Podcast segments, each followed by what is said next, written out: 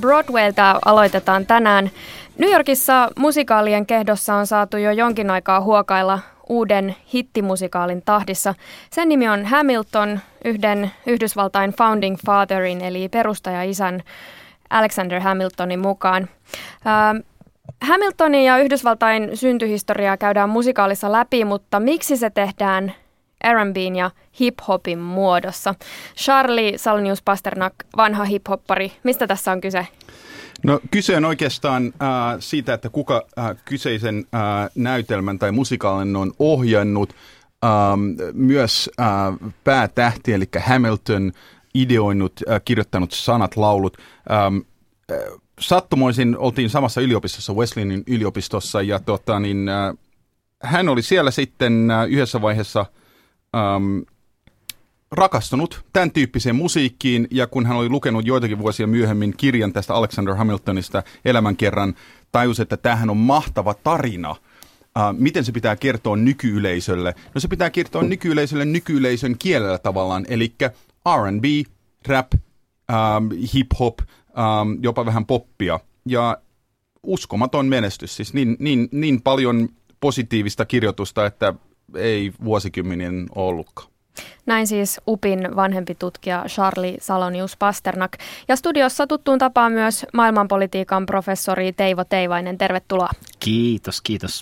Tämä musikaali, se on saanut 16 Tony Award-ehdokkuutta. Se on historiallisen paljon ja tätä Tony Award-palkintoa siis jaetaan nimenomaan Broadway-musikaaleille. Ja lisäksi Hamilton-musikaali on saanut Pulitzer-palkinnon ja Grammy-palkinnon. joudutte ehkä pelastamaan minut jostain patetian poluilta kaidalle tielle, mutta voisiko tämän musikaalin menestyksen nähdä niin, että Yhdysvalloissa kansakunta kaipaa nyt tällaista lähes voitelevaa, elvyttävää paluuta takaisin sinne maan syntyhistorian muistelemiseen? Mä sanoisin ei, melkein päinvastoin sinun tai osa ehkä kansasta kyllä kaipaa sitä, jos katsoo Trumpin, Trumpin suosiota, mutta ähm, siis tässä musikaalissa on ensinnäkin näyttelijäkaarti, kuten ää, tota, Miranda sanoi, niin, niin ähm, näyttelijäkaarti ähm, edustaa nyky-Yhdysvaltoja, jos katsoo sitä ää, taustaltaan, etniseltä taustaltaan tai, tai lähes kaikilta muilta mahdollisilta. Ähm, niin, niin ajatus on ollut hänen, hänen sanojensa mukaan kertoa tarina Yhdysvaltain niin menneisyydestä, mutta nykyisyyden kautta, eli näiden nykynäyttelijöiden ja, ja nykyisten musiikin kautta, niin sano, sanoisin, että tässä halutaan esitellä tavallaan historian hahmo ja katsoa tulevaisuuteen, minkälaista sen pitäisi olla yhteisellä. Kiinnostaako musikaali sen verran, että seuraavan kerran kun New Yorkissa olette, niin yleissivistyksen vuoksi syytä nähdä? Heti, heti kun UPin äh, palkat kaksin kolminkertaistetaan, nimittäin jos saa sellaisen lipun tota, niin ihan niin kuin suoraan ostettuna tämän vuosikymmenen loppuun mennessä, niin, niin ehkä 500 dollaria sitten tota, niin, ähm, nettimarkkinoilla, niin 3000 dollaria per lippu on ihan niin kuin käypä hinta. Ähm, mm. ja, tota, niin, mutta tälle myös pitää sanoa, että koska äh, äh, Miranda ymmärtää, että iso osa hänen tavallaan fanikatsojakunnasta ei koskaan tule näkemään sitä livenä, niin tähän hän on luotu, hän on luonut tällaisen massiivisen maailman sen ympärille, äh, twiiteillä, YouTube-kanavoilla, äh, siis monella eri tavoilla, jolloin ne nuoret, jotka pitää tästä musiikista, ja huom, tämän musikaalin levy oli numero ykkönen Billboardin rap-listalla. Hmm. Ja hän on koonnut kaiken tämän yhteen, eli hän antaa mahdollisuuden nuorille osallistua tähän, ymmärtää ja olla mukana historiassa, vaikka niille ei olisi satoja dollareita halvemmaksi saattaa tulla tehdä niin kuin itse tein jokunen vuosi sitten, että menee tämän Hamiltonin synnyinseuduille St. Kitts ja Neviksen saarivaltio ja siellä nimenomaan tällä Neviksen pikkuruisella saarella, jossa hän syntyi, niin siellä on jäljellä vielä muistoja hänen lapsuudestaan ja tämä on tosi kiinnostavaa, että näinkin perustavanlaatuinen hahmo – Yhdysvaltojen historiassa on tosiaan syntynyt ulkomailla ja on ihan aito maahanmuuttaja tässä siis mielessä. Hän on ehkä Yhdysvaltain menestynein maahanmuuttaja. um, monessa, monessa mielessä ja, ja tämä ehkä unohtuu ihmisiltä, kun nähdään vain nämä niin kuin dead white guys, kuten Yhdysvalloissa usein katsotaan Washington, George Washingtonia uh, ja, ja hänen aikalaisiaan, uh, että heidän käytännön taustansa oikeastaan olivat aika erilaisia. No se tästä Broadway-musikaalista. Jäämmekö täällä Pohjolan perukoilla odottelemaan musikaalia vaikkapa räppäävästä J.V. Snellmanista? siis mun mielestä, jos, jos saataisiin niin Suomi, Suomi-räpin räpin, tota, niin, äh, hahmot tähän mukaan, niin, tota, niin mun mielestä niin, äh, kerran on, on ainakin Elastisella on tämä Feet-ohjelma, niin, niin jos hän saisi pari kumppania mukaan ja sitten tota, niin, äh, ruvettaisiin Nelmanista tai jostakin muusta äh, kirjoittamaan, niin äh, ehdottomasti hankin lipun ja kyllä. Sopisi hyvin. Paleface voisi olla aika hyvä vetämään sitä. Sillä on semmoinen mahtava biisi, kun kuinka historiaa luetaan. Ja hmm. sen päälle tuommoinen Snellman. E- El, eli tässä on nyt tällainen vähän casting call, halutaan, halutaan biisin kirjoittajia ja, ja historioitsijat yhteistyöhön. Niin Snellman voisi olla tosiaan hyvä valinta. Luin tuossa, että hänen elämässään oli luontaista draamaa. Ehti mennä kihloihin siskopuolensa kanssa. Hommat tosin sitten kaatui. No, juuri sellaista draamaa, jota myös tuota, niin Andrew Hamiltonin elämässä on, että ei sitä olisi voinut ehkä kirjoittaakaan paremmin äh, kuin, kuin mitä sitten hänen elämänsä oli oikeasti. No pysytään Yhdysvaltain maaperällä ja osittain samojen maan suurmiesten parissa kuin tämä yksi maan perustaja isistä Alexander Hamilton, mutta nyt täällä studiossa kahisee myös raha. Kuunnelkaa mikä kahina. Kaksi pientä seteliä löysin lompakostani.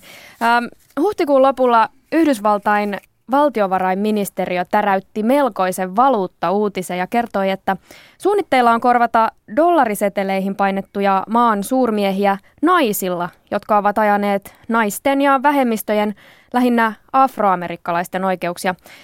Ö, kenen ura setelinaamana on ohi? Ketä tulee tilalle? No nythän siellä on tämä Jackson, joka oli itse orjanomistaja ja on pitkään ollut Yhdysvalloissa mustien oikeuksia ajavien järjestöjen hampaissa, niin väistyy Harriet Tubmanin tieltä, joka taas oli orjanainen ja kamppaili orjuutta vastaan, oli myös Yhdysvaltojen sisällissodan sankari. Ja tämä on aika merkittävä uudistus. Myös tämä äsken mainittu Hamilton, niin hänen asemansa setelikuvana on, on tässä ollut uhattuna, mutta nyt mm. näyttää pikkusen siltä, että tällä musikaalilla, josta äsken puhuttiin, on ollut semmoinen poliittinen vaikutus, että se on osaltaan luonut tämmöistä ilmapiiriä, että pelastakaa Hamilton setelissä ja äh, Hamilton taitaa nyt saada jäädä sinne niin kuin setelistöön. Kyllä ja tietenkin Hamilton oli myös no, Yhdysvaltain talousjärjestelmän perustaja um, ja, ja sen, sen ideoija, niin historioitsijat ovat käyttäneet tätäkin sitten perusteluna, että jos on luonut tämän järjestelmän, niin ehkä voisi pysyä kuitenkin jossakin, jossakin setelissä. Mutta kyllähän siellä muita tota, niin, uh, entinen First Lady Eleanor Roosevelt ja sitten Martin Luther mm. King juniori uh, tullaan myös näkemään siellä, niin uh, enemmän roolimalleja, jos näin voi sanoa, että psykologisestihan, jos nyt joka päivä näkee vain tietyn tyyppisiä ihmisiä rahassa ja käteisessä, niin, niin ehkä se ajatus, että ketkä on äh, niitä isoja roolihahmoja, ketkä on niitä yhteiskunnan urhoja, jos näin voi sanoa, niin se, ehkä se on erilainen, jos sieltä näkyy King ja, ja Harriet Tubman. Joo, jotkut, jotkut tosin mustat feministiaktivistit on tuonut esille, että siinä on jotain räikeää joidenkin heidän mielestä, että aikana, jolloin kuitenkin mustilla menee vielä aika huonosti ja naistenkaan asema ei ole välttämättä niin hyvä kuin äh, feministit esimerkiksi siellä toivois, niin laittamalla sitten ihminen, joka on itse ollut kaupankäynnin kohteena, eli entinen orja siihen seteliin ilman, että tehdään mm. perinpohjaisia u- uudistuksia, mustien aseman parantamiseksi niin, että siinä on joku epäkohta. Tämä on ihan kiinnostava keskustelu käynnissä siellä. Mutta sinänsä tämä tekee elämän helpo, helpoksi, koska ellei kaikilla ole täydelliset olosuhteet, niin sitten ei tarvitse tehdä mitään symbolisia muutoksia koskaan, koska niitä ei näköjään voi tehdä näin niin kuin äh, sanotaan äh, symbolissa eteenpäin ajattelevassa miele- mielessä, jos, jos pitäisi olla kaikki hyvin ja sen jälkeen vasta muuttaa setelit. Charlin mainitsema Martin Luther King Jr., hän tosiaan pääsee vain viiden dollarin setelin takapuolelle. Eli siis kyseessä pieni seteli. Mutta Joka tämä, näkyy paljon enemmän kuin jos se olisi se sadan dollarin seteli.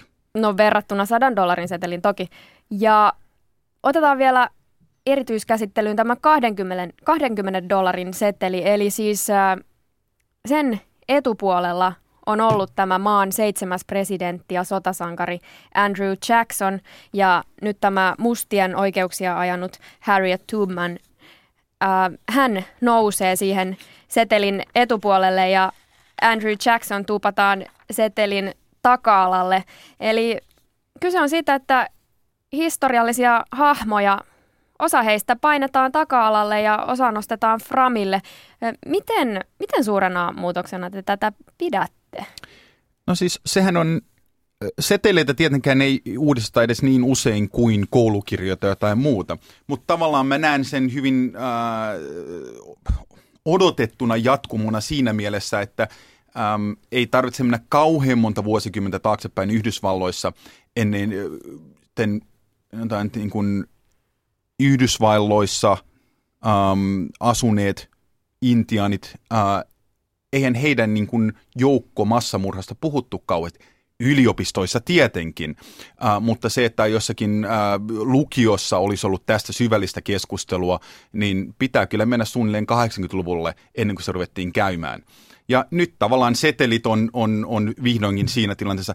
Tuon nämä intianit esille, koska Andrew Jackson, hän sotasankari, mutta vähän riippuu näkökulmassa, koska hän oli sotasankari etenkin intianin tappamisessa. Niin, äh, tota, niin äh, ehkä on jo aikakin siirtää hänet taka-alalle. Mutta voiko kiteyttäen sanoa, että tässä olisi nyt peräti tehty sellainen askel, että mennään pois siitä suurmieshistoriasta? No kyllä, joka tietenkin yhteiskunnassa on jo. Uh, siis on näitä founding fathers mutta jopa julkisesti niin, niin heistä keskustellaan, problematisoidaan aivan eri tavalla kuin esimerkiksi Suomessa tehdään, niin, niin minusta hyvä, että näin on. Tietenkin se tekee pro- propagandan kirjoittamisen vaikeammaksi. Siellä taitaa olla johonkin seteliin tulossa myös yksi naisten mielenosoitus ja niin kuin mm, tämmöisiä kyllä. kollektiivihahmoja tulee enemmän, mikä mun mielestä on aika sympaattista – Kyllä, myös. Ei, ei, ei vain keskitytä siihen traditionaaliseen. Tietenkin ihmiset muuttavat historiaa, mutta usein ihmisryhmät, ei vain yksittäiset henkilöt. No, vien keskustelua myös tänne meidän mantereelle. Euroopassa euroseteleissä on siltoja, holveja, muureja.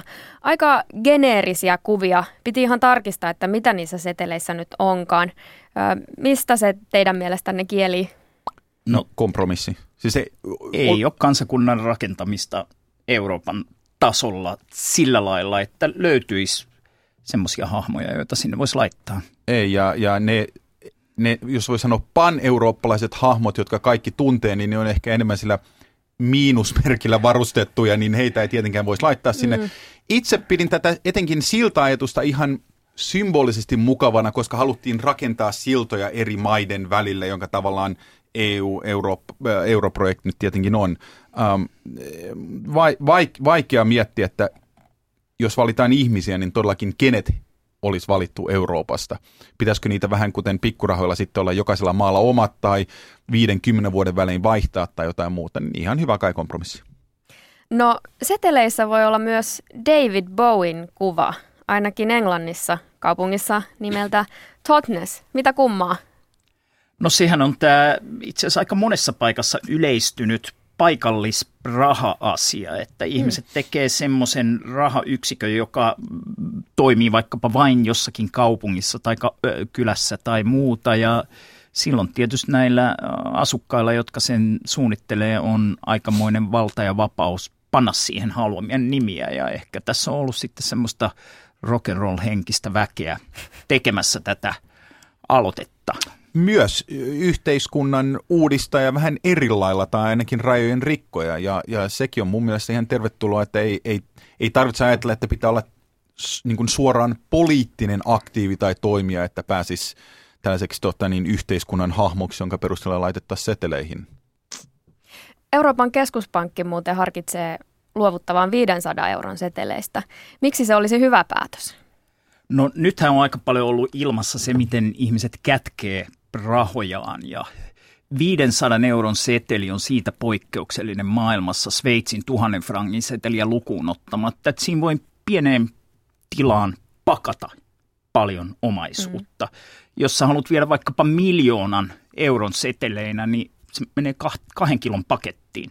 Dollareina sä tarvitset 10 kilon paketin. Niin tästä voi sitten vetää sen johtopäätöksen, että jos haluaa ikään kuin piilossa salaa liikutella isohkoja rahasummia paikasta toiseen, niin euroilla se käy aika kätevästi. Tämä on kilpailuetu eurolle. Toisaalta se näyttää siltä, että sen kautta harmaa talous saa paremmat toimintaedellytykset. Tästä on aika iso, iso keskustelu. Joskus, jotkut näkee sen vapauden edellytyksenä, että näin sitten vapaat kansalaiset voi pitää rahaa ihan omassa – suojassaan usein. Ne on rikollisia, mutta ei aina. Ja, ja sanotaan, että jos, jos pank, pankit tekee sellaisen päätöksen, että me kuluttajat ruvetaan maksamaan niistä negatiivista koroista, plus sit pitää maksaa vielä omasta tilistä, niin ehkä sitten tekee päätöksen, että no mä otan sitten käteisenä sen kaikki. Ja silloinhan se on helpompi olla pieniä käteismäärä. Ei nyt voi sanoa, että mun palkka kauhean monta 500 euroista antaisi, mutta tuota niin, tämä ajatus kulkuu, että ehkä, ehkä kuitenkin muut toimivat niin, että – normihenkilönkin niin, niin pitää miettiä, että pitäisikö pitää käteisenä rahat eikä pankissa. Mahtuu pienemmän tyynyn alle kuin isompina seteleinä. Kyllä, kyllä.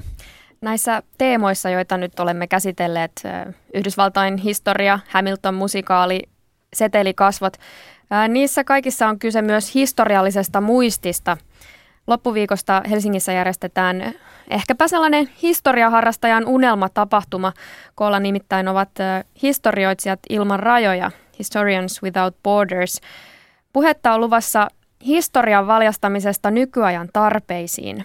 Puhutaan jopa historian väärinkäyttämisestä ja puhujia on Henrik Meinanderista, Martti Ahtisaare ja Erkki Tuomiojan. Kun puhutaan historian väärinkäytöstä konflikteissa, niin mitä ajankohtaisia esimerkkejä nostaisitte esille? No kyllähän noin on tuolla vaikkapa Turkin suunnassa on useitakin konflikteja ja siellähän se on kärjistynyt viime aikoina niin, että historioitsijoita ja yhteiskuntatieteilijöitä on alettu vainota aika paljon Turkin yliopistoissa ihan jo pelkästään eriävien historian tulkintojen vuoksi, että liittyy kurdien asemaan aika usein. Ähm, kyllä, ja siis se, se niin omasta näkökulmasta erottaa vielä, että tavallaan systemaattinen juuri tällainen historian totaalinen valjastaminen ja väärinkäyttö johonkin yhteen poliittiseen ideologiaan ja sitten siihen, että jossakin puheessa tuo nyt esille vain osan maan historiasta tai, tai mm. ei käsittele kaikkia osia yhtä tasapuolisesti se nyt voi olla vain inhimillistä aikarautteista jotain muuta, mutta se on kuitenkin omassa mielessä eri asia kuin se, että jollakin väärin käytetään historiaa. Ja, ja yksi, yksi henkilö, joka ei mainitsematta, Margaret Macmillan, niin hän on kirjoittanut erinomaisen kirjan tästä, missä puhutaan todellakin historian väärinkäytöstä poliittisen ideologian tai tarkoitusperien tueksi, niin, niin se on ehkä itselle se suurempi ongelma. Ja näähän tuo esille sitä, miten historiaa luodaan aina nykyajassa, että meidän niin kuin käsitykset menneestä, joka sinänsä ei tietenkään muutu, että mennyt on no. tapahtunut semmoisena kuin se on tapahtunut, mutta se, miten me sen mielletään, niin se muuttuu koko no, ajan. No annan trivialin esimerkin, mutta se kertoo tästä, että miten ei, ei pidä olla aikasidonainen huonolla tavalla, jos näin voi sanoa. Ähm, Tämä Hamiltonin äh, elämänkerta, josta puhuttiin aiemmin, tämä musikaali, niin siinä on yksi hauska kohta, missä sitten tota, niin, hänellä on huono, huono kunto ja, äh, nuorena, ja, tota, niin, ja hänen lääkärin sanoi, että nyt pitäisi olla niin kuin, käyttää sikäläistä tai sen ajan kieltä, että absolutisti, että tota, niin, äh, et maksimissaan kolme lasia viinissä, viiniä päivässä. Ja tämä laskettiin silloin absolutistiksi, jos oli joi kolme lasia viiniä niin, tai, tai sitten vakavammin orjien omistaminen ja kaikki muut tällaiset, niin pitää myös muistaa, että minkälainen yhteiskunta oli silloin, kun puhutaan yksittäisten ihmisten teoista ähm, historiassa. No sitten mennään Brasiliaan. Brasilia on erityisen ajankohtainen Teivo Teivaiselle tänään. Tänään nimittäin julkistetaan Brasilia-kirjasi ja kirjan toinen kirjoittaja on Maria Manner, Helsingin Sanomien toimittaja. Onnittelut. Kiitos, kiitos. Suuret onnittelut, kyllä. Voiko Brasilian lähihistorian tiivistää karkeasti siten, että ensin Brasilialle kävi Norjat ja sitten vähän myöhemmin Kreikat? No joo, se 2000-luvun alun talousbuumi toki pohjautui aika paljon raaka-aine vientiin, eli jos Norjalla oli öljyä, niin siellä oli rautamalmia, soijaa ja sitten myös öljyä, että juu.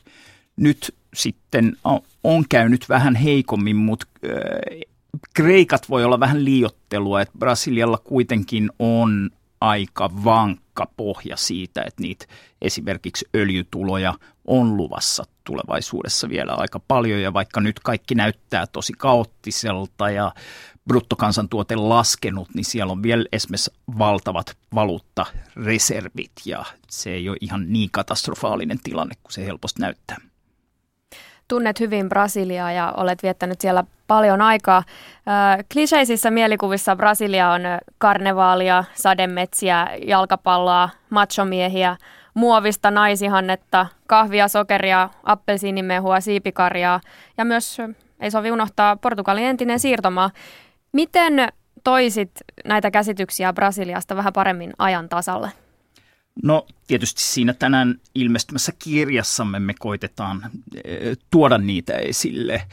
Siellä siis Brasiliassa on ihan, ihan niin kuin valtavasti kaikkea ja, ja nämä stereotyyppiset näkemykset toki pohjautuu johonkin, mutta kyllä esimerkiksi tosi iso osa mun ystävistä Rio de Janeirossa, niin ei ne koskaan käy rannalla esimerkiksi. Aika moni ei pitää jalkapallosta ollenkaan niin, niin, niin ne sitten niitä tietysti ehkä enemmän huvittaa kuin ärsyttää, että kaikki ulkomaalaiset, jotka tulee Brasiliaan aina ajattelevat, että ahatte vaan, olette rannalla ja puhutte jalkapallosta. Ja tämän tyyppisistä niin kuin tropikalisoivista stereotypioista, niin siellä monet haluaa eroa. Mutta brasilialaiset on ollut siinä aika hyviä, että ne ei niin kauheasti kiukustu kuitenkaan siitä, että ihmiset tulee ja niillä on vähän outoja yksinkertaistavia kuvia Brasiliasta, vaan ne tekee siitä pilkkaa ja taidetta ja huvittaa itseään sillä ja suhtautuu sillä niin kuin kannibalistisesti, vähän sillä niin kuin ihmissyönnin tavoin, että nyt me otetaan kaikki tämä, mitä maailmalla on vaikutteita, mukaan lukien stereotypiat meistä brasilialaisista, syödään ne ja sitten oksennetaan siitä ulos joku ihan uusi paketti ja mm. ne osaa jotenkin pitää hauskaa myös tällä ulottuvuudella. Ei kaikki, mutta aika monet. Ja ei sovi unohtaa sitä maan koko luokkaa. Kuvailitte siinä kirjassa, että samaa koko luokkaa on välimatkaa Utsjoelta miten kauas siinä mentiinkään? Pohjois-Afrikkaan ainakin pitää mm. mennä. Ja ne tosiaan on, mä muistan, jos on vaikka Koillis Brasiliassa, niin siihenkin havahtuminen, että hetkinen, tästä on lyhyempi matka Afrikkaan kuin Etelä-Brasiliaan. Ja senkin niin kuin tajuaminen mm, oli, oli mulle ihan, vaikka siellä on vuosikymmeniä itse asiassa kiertänyt ympäri Brasiliaa ja kaikissa näissä 26 osavaltiossa ja muuta, niin tämän nimenomaisen välimatkaulottuvuuden huomasin vasta toissa vuonna, että se on aivan valtava. Kun tuossa 2010-luvun alkupuolella luki juttuja Brasiliasta, niin ne suorastaan hehkuttivat maahuria talouskasvua ja nousua mahtimaiden joukkoon.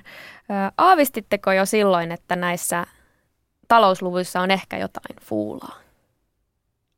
No siis, tiedä en, en voi sanoa, että aavistin, mutta se nyt olisi hyvin yllättävää suoraan sanoen, jos minkään valtion talousluvut, a, jos se kasvu pysyisi tai luvut olisi, olisi jos voisi sanoa täydellisiä, niin, niin se on ehkä ainoa reflektio, että jos on luullut, että näin se jatkuu, niin se on ehkä se suurin ongelma, kun, kun, kun että olisi ollut yllättynyt kyllä siellä silloinkin puhuttiin vähän saman tapaan kuin tänään aamulla tämä radiouutisissa kuulin, kun puhuttiin, että Suomen Kiinan kauppa, että myydään turkiksia ja paperia ja sellua ja mitä myydäänkään, niin Brasilian talouskasvun yksi ulottuvuus oli, että Kiinaan myytiin just possujen ruoksi soijaa ja rautamalmia ja näin, ja se niin kuin raaka-aineisiin perustuva vientimalli. Niin siinä on se ongelma, että sitten kun niiden raaka-aineiden hinnat maailmanmarkkinoilla laskee, niin silloin tulee takapakki kaikkia ja tämä osaltaan selittää Brasilian talouslamaa tällä hetkellä. Maan presidentti Chilma Hussef on sysätty sivuun ainakin puoleksi vuodeksi ja tilalle on noussut viransijaiseksi Michel Temer. Millaisessa tilanteessa se maa on? Onko kyse hallitusta kaauksesta, holtittomasta kaauksesta, jonkinlaisesta käymistilasta? Miten kuvailisitte? No nyt tällä hetkellä siellä on tämmöinen määrittelykiista, että oliko tämä vallankaappaus vai oliko tämä perustuslaillinen, kunnollinen vallan siirtymä. Ja, ja tämä on vähän epäselvää vielä jopa niin kuin naapurimaiden kohdalla, että ketkä tunnustaa tämän uuden hallituksen legitimiteetin. Osa saattaa pitkin hampain vähän tunnustaa niistä ö, alueen muista presidenteistä ja poliitikoista, jotka suhtautuu tähän kuitenkin kriittisesti. Ja tämä on, tämä on hankala tilanne ja kiista. Esimerkiksi meillä tänään just mietin, että meillä on kirjajulkistamisbileet ja siinä on Brasilian suurlähettiläs tulossa, mutta mm-hmm. hän on tällä hetkellä Brasiliassa, pitäisi saapua iltapäivällä ja, ja mielenkiintoista nähdä, että miten, onko, onko sama ihminen enää suurlähettiläänä todennäköisesti on ja, ja, ja, ja mikä sitten tulee olemaan vaikka Suomen suhde tähän uuden Brasilian hallitukseen tuskin kauhean kriittinen tai konfliktiivinen. No Brasiliassa eletään demokratian näkökulmasta katsottuna hyvin erikoisia ja jännittäviä aikoja. Puhutaan vielä lyhyesti yleisemmin demokratian edistämisestä maailmanpolitiikassa. Teillä nousi tästä aiheesta mieleen globaalit kansanäänestykset. Mitä ne ovat ja mistä nyt äänestettäisiin? Ai, ai, siis kansanäänestykset, oma, oma, oma näkemys on, että ne soveltuu vain tietyn tyyppisiin – asioihin ja tota, niin joskus niillä voi olla, jos ne on ää, sellaisia, että ne pakottaa poliitikot toimimaan, niin huonoja vaikutuksia. Kaliforniassa vuosia kysyttiin käytännössä, halut, halutko lisää ja parempia palveluita ja matalampia veroja. Ja voitte arvata, miten siellä äänestettiin, ja sen takia Kalifornia käytännössä niin konkurssiin, ei nyt ihan, mutta käytännössä. Ähm, niin, niin kansanäänestykset ehkä huonoja asioita, mutta olisihan se kiinnostava tietää itsessään, että jos esimerkiksi järjestettäisiin globaali kansanäänestys ydinaseista, niin minkälaisia vastauksia tulisi ja, ja mistä? Jos olisi se selvä kysymys, että seuraavan kymmenen vuoden aikana, niin, niin, niin pitäisikö kaikkien valtioiden laillisesti sitoutua ydinaseiden tota, niin, hävittämiseen? Ja olisihan se kiinnostava nähdä, että mitä eri paikoissa vastataan. Joo, se varmaan olisi lähtökohtaisesti semmoinen neuvoa antava kansanäänestys. Vo, voisin koska... kuvitella, että suurvallat ehkä ihan hyväksyisi tätä tällaisena juridisesti pitävänä äänestyksenä. Mutta äh, mut, mut siis noin sinänsä demokraattiset periaatteet ja toimintatavat, että kun me nyt eletään globalisoituvassa maapallostuvassa maailmassa, niin kyllä me ollaan menossa kohti sitä tilannetta, että jos niitä ei sovelleta jollain tavalla myös maailman yhteisön tasolle, niin puhe siitä, että eletään demokraattisesta demokraattisessa maailmassa muuttuu yhä ohuemmaksi.